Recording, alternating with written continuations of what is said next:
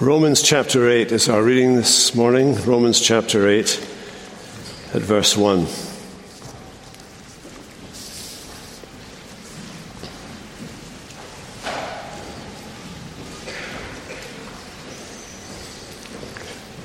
Let's hear the word of God. There is therefore now no condemnation for those who are in Christ Jesus. For the law of the Spirit of life has set you free in Christ Jesus from the law of sin and death. For God has done what the law, weakened by the flesh, could not do. By sending his own Son in the likeness of sinful flesh and for sin, he condemned sin in the flesh in order that the righteous requirement of the law might be fulfilled in us who walk not according to the flesh, but according to the Spirit. For those who live according to the flesh set their minds on the things of the flesh, but those who live according to the Spirit set their minds on the things of the Spirit. For to set the mind on the flesh is death, but to set the mind on the Spirit is life and peace. For the mind that is set on the flesh is hostile to God, for it does not submit to God's law. Indeed, it cannot. Those who are in the flesh cannot please God. This is the word of the Lord. What was Jesus doing before he became Jesus? That's the question that we've been asking uh, the last uh, couple of weeks. This is the third week of a study on the eternal Son. In our first study, we looked at the Son's eternity. We saw that Jesus was living out his name before he came and took his name.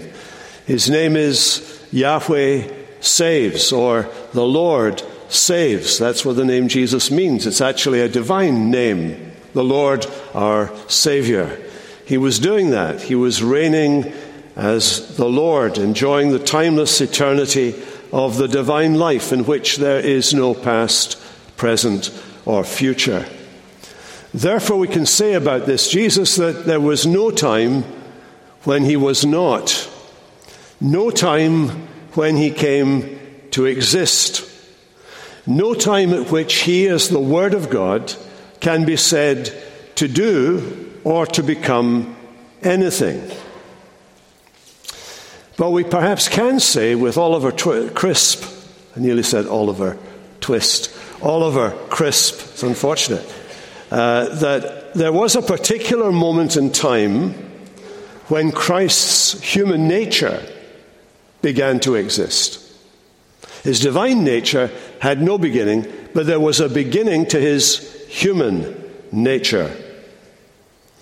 The divine nature, of course, we, we learned, is never located anywhere. You cannot locate the divine nature in any particular space. Uh, fulfilling the saying, the finite cannot contain the infinite.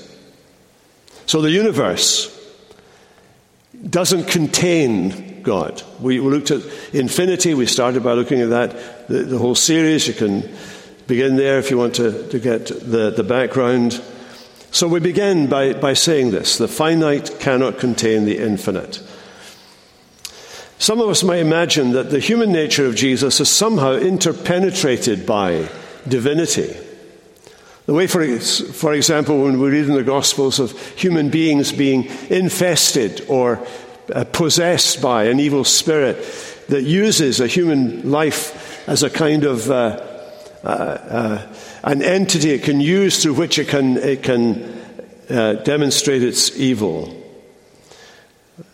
Christ's human nature is not interpenetrated in that way by divinity, nor, nor is it kind of taken up some glue attached to divinity in an external way.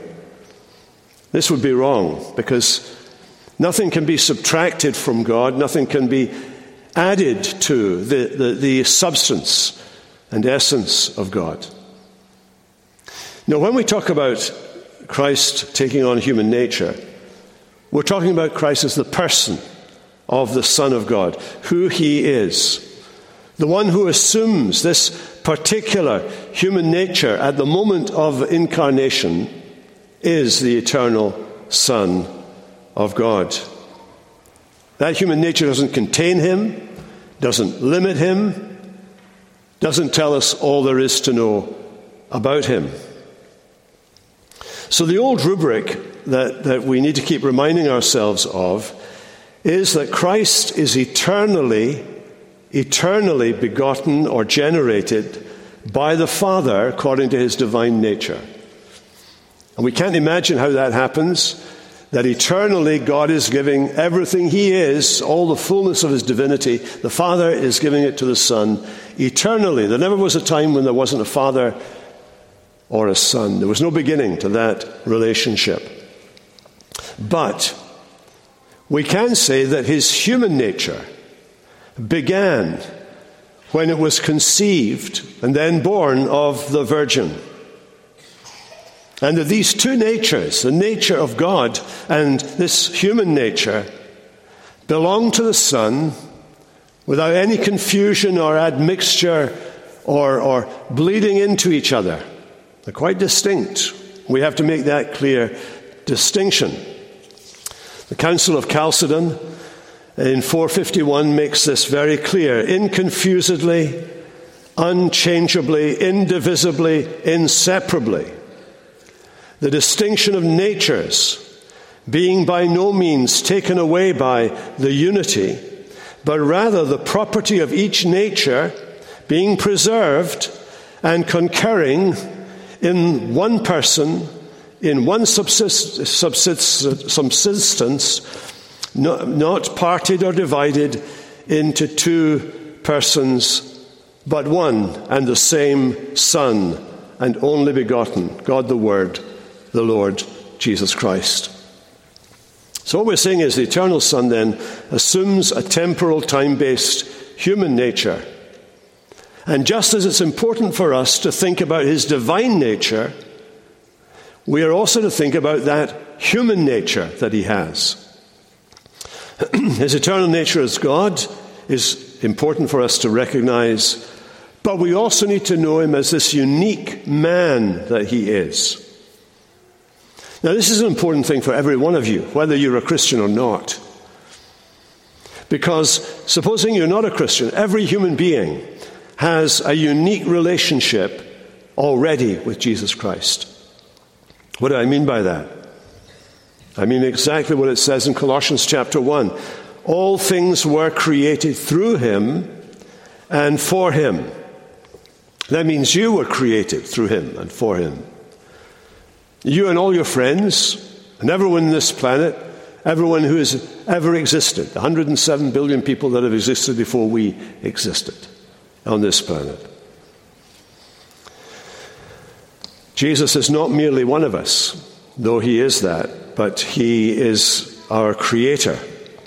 So we're all related to him in that sense, and believers in particular, because we were chosen in Christ from before the foundation of the world, before God made the universe. We were already chosen in Him, created in Him in the purpose of God, and all of our purpose and living and existence lies in Him.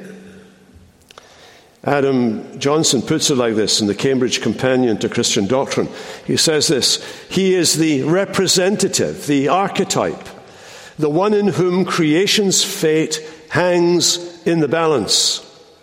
Jesus is the faithful Israel, the one in whom Israel accomplishes the exodus from Egypt and crosses the River Jordan. He is the giver and the keeper and fulfiller of the law on Sinai. He is the one who spoke by and fulfills the words of the prophets throughout the Old Testament. He is the one who fed and nourished Israel in the desert he has always been there for his people. But today I want to ask the question what kind of man then is the man, Christ Jesus? This man who is the one mediator between God and man. Uh, Thomas White comments The human nature of Christ is more humane and perfect because it is the nature of God. But it is also that of a genuinely historical human being. Likewise, the existence of the Son made man does not serve to enslave or limit the gradual development of his humanity through time, but causes it to flourish in an appropriate and essentially normal human way. In other words, the Son takes our nature, He takes our nature as an infant, He is born, He grows, He lives a truly human life of obedience to the Father. Now we need to make that uh, clear that Jesus' obedience belongs to his incarnate life, it's his human obedience. Uh, away with this nonsense that there is obedience within the Godhead. You, you, you, may know that in the 20th century, starting with Karl Barth, picked up by evangelicals like Bruce Ware and Wayne Grudem and John Piper and, and others, these men contended that within the Godhead there are eternal relations of monarchy and servant, of uh, subordination and of authority within the very nature of God. Now, that's a very problematic view to take. And it's a problematic view to take primarily because of the nature of God. It actually breaks the nature of God as we have confessed it already today in the Creed. There is only one God, the Holy Trinity, with one will, one authority, one majesty. You, you, see the one will at play in the Garden of Eden is Jesus in his human nature faces the cross. And he says, Not my will, but thine be done. Thine be done. He puts his human willing and he lays it as a human before the Father to achieve the one will of God, which is his will also eternally. One will, one authority Jesus is all authority in heaven and earth. One majesty. Who did Isaiah see in the temple when he saw the majesty of God? He saw the Father, he saw the Holy Spirit, he saw the Son. Isaiah spoke of Jesus' glory, we read in John 12.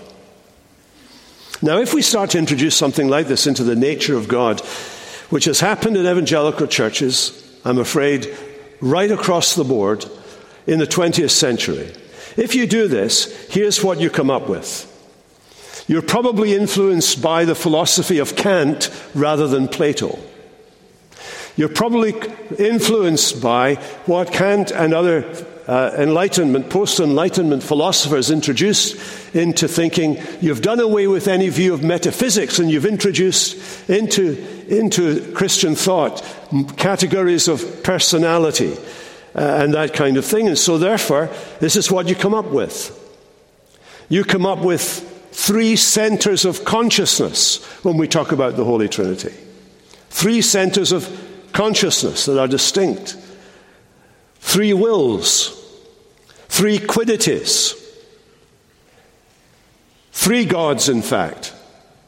Although you will not allow yourself, if you're an evangelical, to, to admit that. This was the issue that came to the surface in 2016, and, uh, and there had been a massive pushback against this error in evangelical circles, I'm glad to say.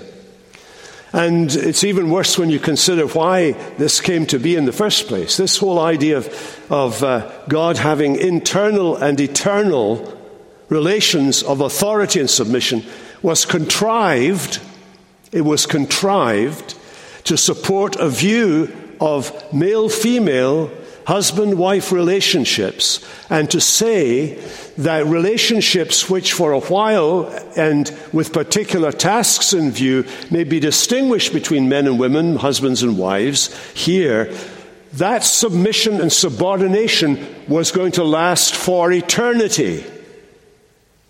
That was the argument. And that was heresy. That was an error of the first magnitude.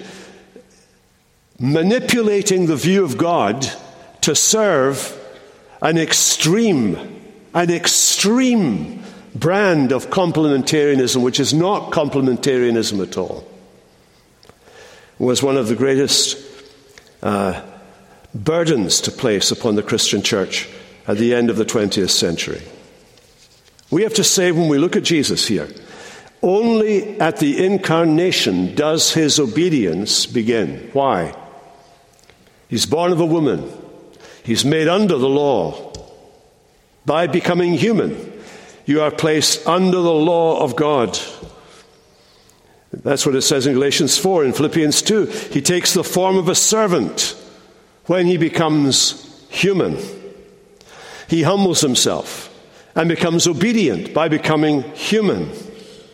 In Hebrews, it's when he comes into the world, we're told in Hebrews 10, that he says, Behold, I come, that is, come into the world, to do your will, O God. He takes on our humanity that he may, might learn obedience, Hebrews 5, through the things that he suffered. Those are all the things we're told about Jesus in relation to his coming into the world. It was the incarnation that led to his obedience. Not only the incarnation, but the theology of salvation led to his obedience. In Romans, we're told that he came into the world as the second and last Adam. That is, a representative human being who, unlike Adam the first, actually obeys and fulfills all righteousness. He comes into the world as the true Israel. You know that in the Old Testament, there's Adam and then there's Israel. Adam has a paradise, Eden. Israel is promised a paradise, Canaan. Adam disobeys God, Israel disobeys God. Both of them lose their paradise. Jesus comes as a true Israel who obeys where Israel manifestly failed. He came with authority. He came with the authority of God. I have authority to lay down my life. I have authority to take it up again. This commandment I received from my Father. And that's a good verse to just pause on for a moment. Basil of Caesarea comments Jesus is clarifying that he has the same will as his Father because the Father has timelessly given the divine will to the Son. He gives him all that he is as God to the Son eternally. Augustine says that the uh, commandment isn't a divine directive, rather, it's the Father eternally giving his entire substance to the Son, which includes the divine will and authority. Cyril reminds us not to be surprised when the Son speaks to us in human words about divine mysteries. Throughout his life, Jesus knows who he is and what he must do. Contrast this with a modern writer, N.T. Wright, uh, and his assertion that while Jesus, quote, believed himself called to do and to be the things which only Israel's God could do or be, Jesus operated, quote, with the knowledge that he could be making a terrible, lunatic mistake. Well, I'm afraid N.T. Wright has made a terrible, lunatic mistake in even asserting and positing that idea. Scripture's witness is that from the earliest days, Jesus knew exactly why he was here, that he was about his Father's business, we find very early on in his life. We're reminded, we, we remind ourselves that he is the divine eternal Son, that who possesses this human existence. And as a human being, we're reminded that he possesses the Holy Spirit of God without measure, that is, without limits. He receives from the Holy Spirit infused knowledge. By the sanctifying work of the Holy Spirit, he understood, he, his understanding, as uh, Stephen uh, Duby puts it, his understanding was never clouded by the sinful habits of mind and will against which even the born again sinner has to fight throughout his life. As the Son of God in his human nature, he knew by the illumination of the Holy Spirit who and what he was. That's why his faith never wavered. That's why he repeatedly told his disciples that he had to go up to Jerusalem, he had to be crucified, dead, buried, and rise again. He never flinched from the mission that he'd been given. When the time came, he set his face steadfastly to go to Jerusalem, where he would die and glorify his Father by his death. Now I ask the question how was he able to do this? It's because he was preserved by the Spirit's gracious infusion of habitual knowledge and faith, and by the Holy Spirit's constant guidance and help. Now, how holy was Jesus? Well, we know that he was holy from his conception. The angel told his mother, The Holy Spirit shall come upon you, the power of the highest shall overshadow you, reminiscent of Genesis 1 and the Holy Spirit's part in the creation of the universe. So, in the creation of this child in the womb of Mary, similar, similar in the creative power involved. And the, whole, the angel goes on to say this so that Holy One that will be born of you shall be called the Son of God. We know that he's holy because he's the anointed one, the Messiah, on whom Isaiah the prophet said the Holy Spirit would rest on him, the spirit of wisdom and understanding, the spirit of counsel and might, the spirit of knowledge, and the fear of the Lord. After his anointing by the Spirit, in his baptism, he is immediately led by the Spirit into the wilderness to be tempted by the devil. It's there that he enters, if you like, into our human experience as Hebrews 2 says, he had to be made like his siblings in every respect because he himself has suffered being tempted. He is able to help those who are tempted. Benedict puts it like this At the heart of all temptations is the act of pushing God aside because we perceive him to be secondary to all the apparently more urgent matters that fill our lives. You think about it the way sin works in you, the way sin works in me. It's to push God to the back of my mind, to push Him out of my thoughts, to focus on the things that I want or need or that please me. Now, in that desert, Jesus, the last Adam, the true Israel, faces down the devil who had won those many centuries before. In the first test, he faced the insistence of the devil that God must prove his existence to us. Take the stones and turn them into bread. He's asking for Jesus to prove that he's the Son of God by doing a divine thing on tap in order to prove who he is. Now, frequently we hear this. If God's there, why doesn't He do something? If God's there, why doesn't He show Himself? If God's there, why, why can't He demonstrate His power? Why doesn't He feed the hungry? Why doesn't He stop the war? Why doesn't He do this, that, or the other thing? We want God to prove Himself to us. The second test Satan takes the Bible, he twists the Bible, tries to get Jesus to accept a lie. The devil still does that. He's doing it this morning in pulpits all over America. He is encouraging the lie. Maybe a big lie or a small lie, but it's a lie nonetheless. I mean, supposing in a pulpit in America today somebody is teaching what I just described in terms of authority submission as being uh, part of the internal life of God, that is a lie that's being perpetrated to a congregation somewhere in America today. And there are bigger lies, more lies. Paul calls them the doctrines of demons. The third test Jesus has offered an alternative way to achieving the kingdom of God. What was Jesus' way of achieving the kingdom of God? It was the way of the cross. When Jesus is speaking to his church, he says to his church, Church, this is the way the kingdom of God comes. The way of the cross. The whole message of Revelation is that the church is on the way to the cross. The church can be left dying in the street. That's Jesus' way. Every other way of establishing the kingdom of God, resorting to politics, resorting to power manipulation, trying to get some other way to establish the kingdom of God, is not Jesus' way. It's part of the temptation of the church that came to Jesus first. The way to build the kingdom is to die to self and perhaps even to life. Well, Jesus then demonstrates his power over sin by resisting the devil.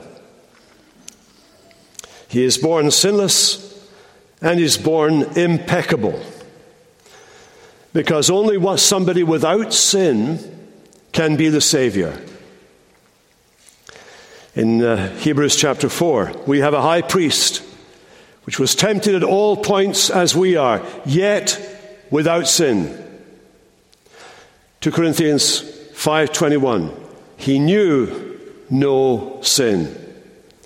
1 Peter 2 He did no sin neither was guile found in his mouth. 1 John chapter 3 In him is no sin. Get that? Without sin, knew no sin, did no sin. In him is no sin. Peter argues that the Passover lamb that was taken and sacrificed within the Jewish custom of the Passover had to be checked and tested to see if it was impeccable. that There were no defects in it, nothing wrong with it. And Jesus Christ is the Lamb of God that takes away the sin of the world. He had to be without blemish, without spot, without defect, qualified to be our Savior. Now, here's what we know about human beings and sin. We know that our first parents, the first human beings, were able not to sin. Able not to sin. Posse non peccare. After the fall, human beings were not able not to sin. In the state of glory, those that we know who are already in the glory with Christ, they are not able to sin. Not able to sin. And with fully renewed hearts, and on the basis of the merit of Jesus Christ alone, we will be perfected in holiness when we go to glory. But we will remain fully human. So, what about Jesus? Well, it is the confession of Scripture and the church that, as the perfect human being, Jesus was not merely without sin, he was impeccable. He was not able to sin. Now, in the 20th century, this has been contested by people as diverse as Karl Barth and T.F. Torrance and Tom Schreiner. Uh, T.F. Torrance argued while Christ was without sin, he assumed our fallen human existence, our fallen flesh under the dominion of sin. All of these men, by the way, would maintain that Jesus actually didn't do any sin, but that it was possible for him to sin. And the reason why all this happened in the 19th century is that the whole idea is a novel one that arises in the 19th century because of a shift away from metaphysics and the idea of a divine substance and a divine nature in favor of novel concepts such as that of personality or self consciousness. That's following Immanuel Kant. Uh, I, I want to say this about this. Only a nutcase would follow Immanuel Kant in terms of understanding Christianity. You can apply that wherever it's being used today. Immanuel Kant, uh, post Enlightenment, unbelieving, uh, and the arguments that he uses, the, the, the, the processes that he, that he uses, they are not Christian processes. Christians actually, from the very earliest days, including the New Testament, utilized Plato and Aristotle. So if the Bible gives the nod to any philosophers to learn from, those are the boys. Those are the ones. Now, one of the arguments for taking a fallen nature is, another, is an ancient phrase taken from Gregory Nazianzus. Gregory said this The unassumed is the unhealed. And the argument, these people, they, they take that phrase of uh, Gregory's and they say, well, unless Jesus took on a, hu- a fallen human nature like ours, then he can't save us. What they do, of course, is they take that phrase of Gregory's out of context. He's not talking about human nature or about sin. Gregory is actually responding to a, uh, to a heretic called Apollinarius who was arguing that the human Christ was human in every regard except he did not possess a human mind. And Gregory reacted to that by saying, the unassumed is the unhealed.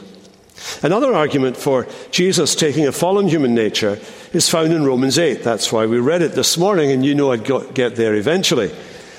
Uh, Romans 8, where it says this sending his own son in the likeness of sinful flesh.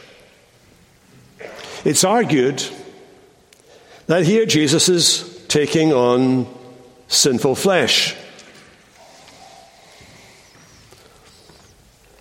That he is becoming one of us in, the, in this respect as well, not only human, but fallen human. He may never actually put it into practice, but the potentiality is there in him. That's the, the argument that's made. And it's made by Barth and Schreiner and Wright and other evangelicals today. That Jesus has to have a fallen human nature like us if he is to identify with us.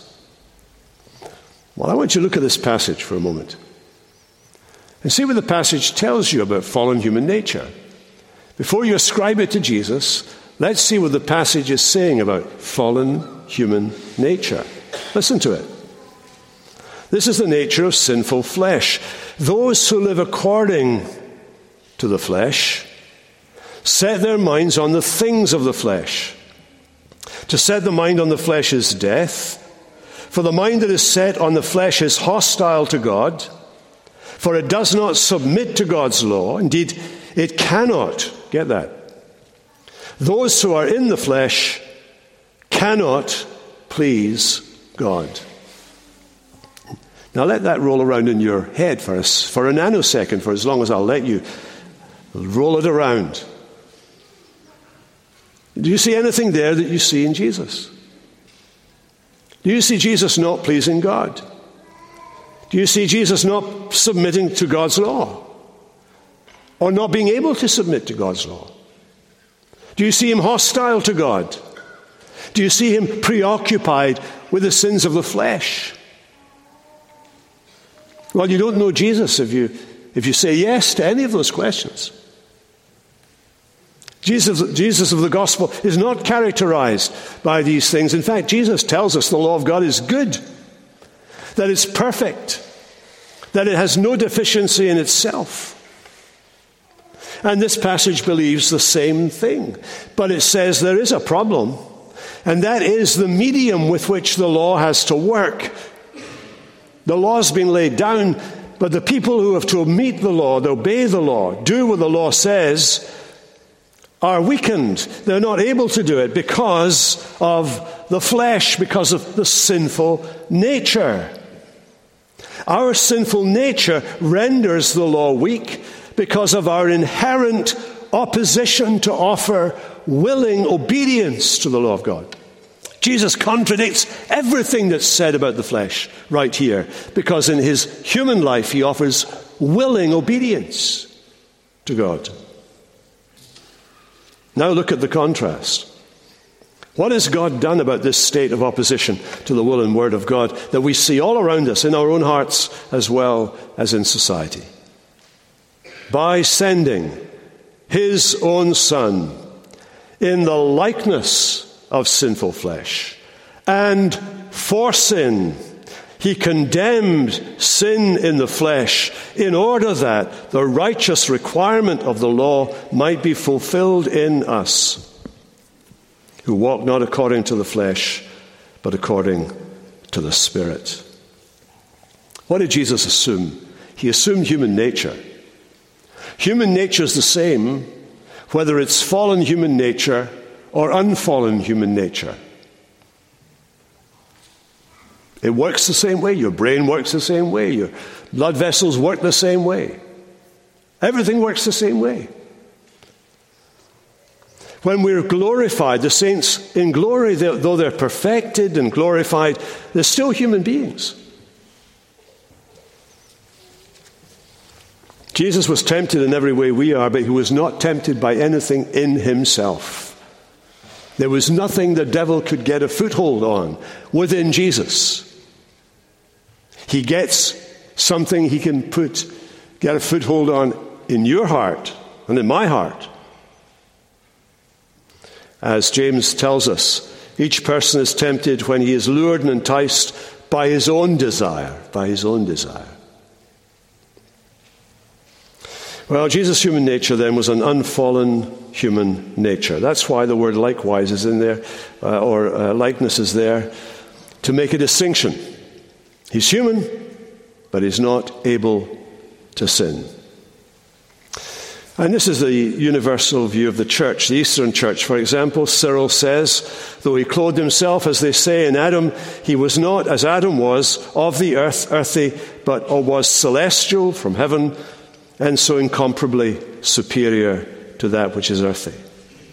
In the Western church, Augustine, for there was. Uh, there was born not a nature corrupted by the contagion of transgression, but the one and only remedy for corruption and transgression.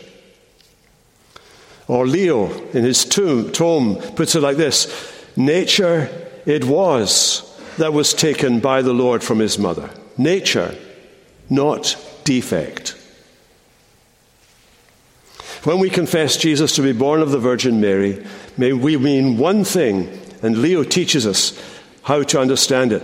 The Holy Spirit made the Virgin bring forth, but it was a real baby taken from her body. He was the holy thing in her womb, and he was born without sin. Well, I've got, I've got to close this sermon at some point. Uh, and that's the challenge. The human nature of Jesus and the human obedience of Jesus, as Thomas White puts it, is essential for our redemption from the aftermath of our first parents' disobedience. Because the hypostatic union of God and man is real, and God the Son has assumed human nature for our salvation then, let me read this God the Son must also think with a human intellect, make human choices freely in and through his historical existence, his life experiences. But just because those reflective decisions are the decisions of the person, those of the Son of God, they are also therefore expressive of that person. They are instrumental for making manifest to us in and through time who that person is. Jesus lived his life with the sanctifying grace of the Holy Spirit. He came in our human nature for sin. He came for sin. It's as almost sin needs to be afraid, be very afraid. He's come to get you, sin.